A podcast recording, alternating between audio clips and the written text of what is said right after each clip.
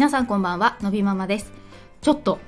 大谷翔平さんが結婚したんですか？結婚するんですか？おめでとうございます。すごいですね。びっくりしましたよ。ね。いやーなんていうかやっぱ大谷さんってなんか全てが完璧ですね。結婚するなんてなんかなんかこう噂とかなんか私が知らないだけであったんですか？いやーなんかすごいなと思っちゃった。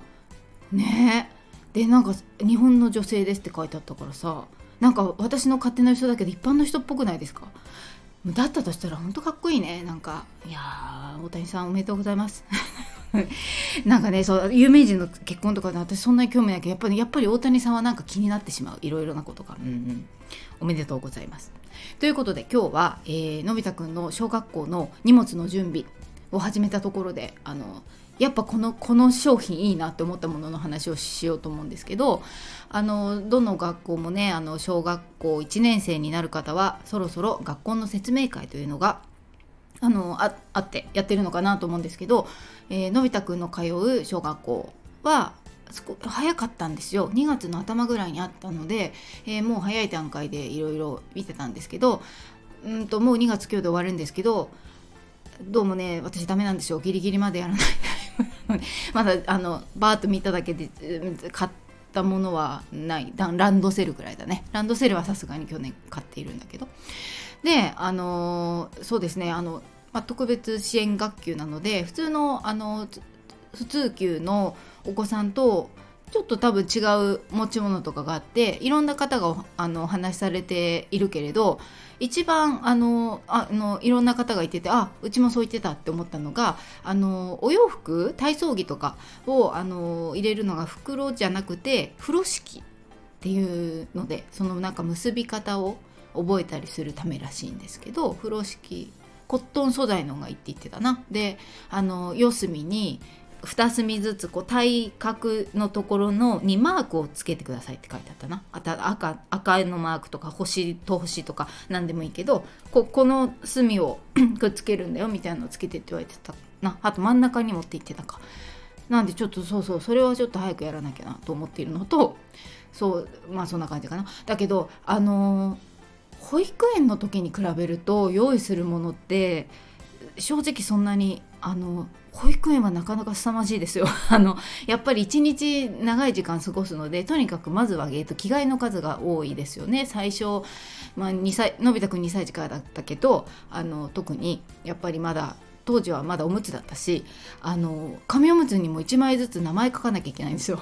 だからあのなんだっけかあのお名前スタンプみたいなの買ってペタペタペタペタやってましたね。そうそう。でそうそう。紙おむつといえばそれでのび太くんあの紙おむつって後ろのところにテープがついててそれをピッて引っ張ってくるくるってまとめて捨てられるじゃないですか。でなんかねそのテープがね気になってこうしょっちゅうあの触ってたんですよ。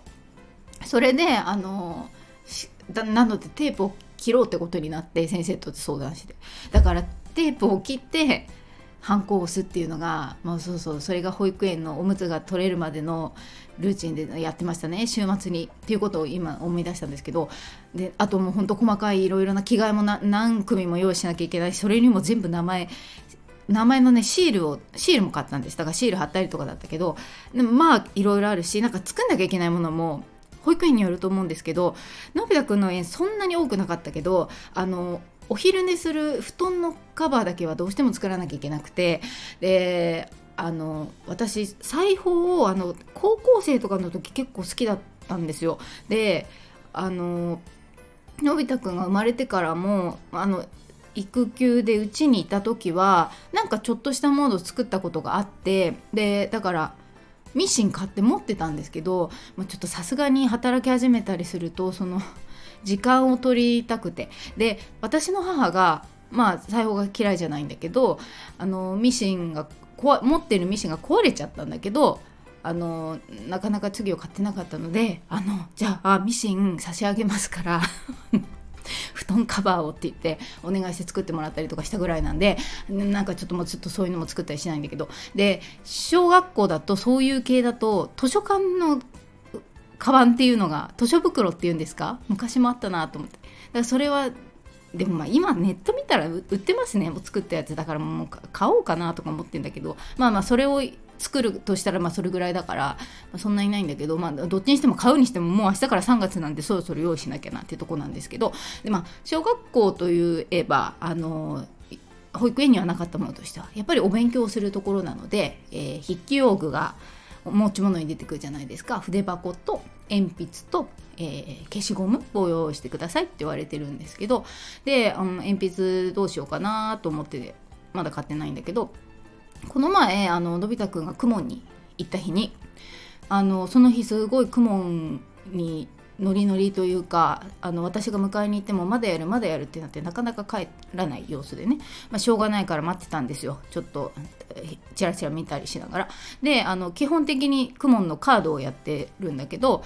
なんかその日はクモンのカードも一つ仕切りあってだけどなんかまだやりたいみたいな感じであのズンズンっていう書く紙をね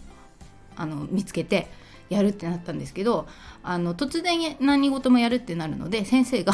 あわあわ追いつかなくってあのその辺にあった普通の鉛筆を渡したんですよねのび太くんに。そしたらやっぱり握り持ちになっちゃっててああやっぱりそうか鉛筆そんな感じかとでクレヨンでお絵描きするのとかも見ててもなんか結構いい感じに持ててる時とやっぱり握り持ちになっちゃう時があって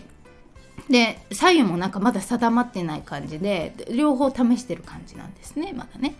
でああと思って見てたんだけどそしたらあのクモンって鉛筆クモンの鉛筆あるじゃないですかちょっと持つとこが太いんですよね。であのでまあそれを本当は先生はそれを探してたんだけど見つからないからとりあえず普通のやつを渡したんだけどあのそうこうしているうちにあの雲の鉛筆を見つけたのでそっちにするって言って渡そうとしたらのり太くまあこっちがいいって言って持ったそしたら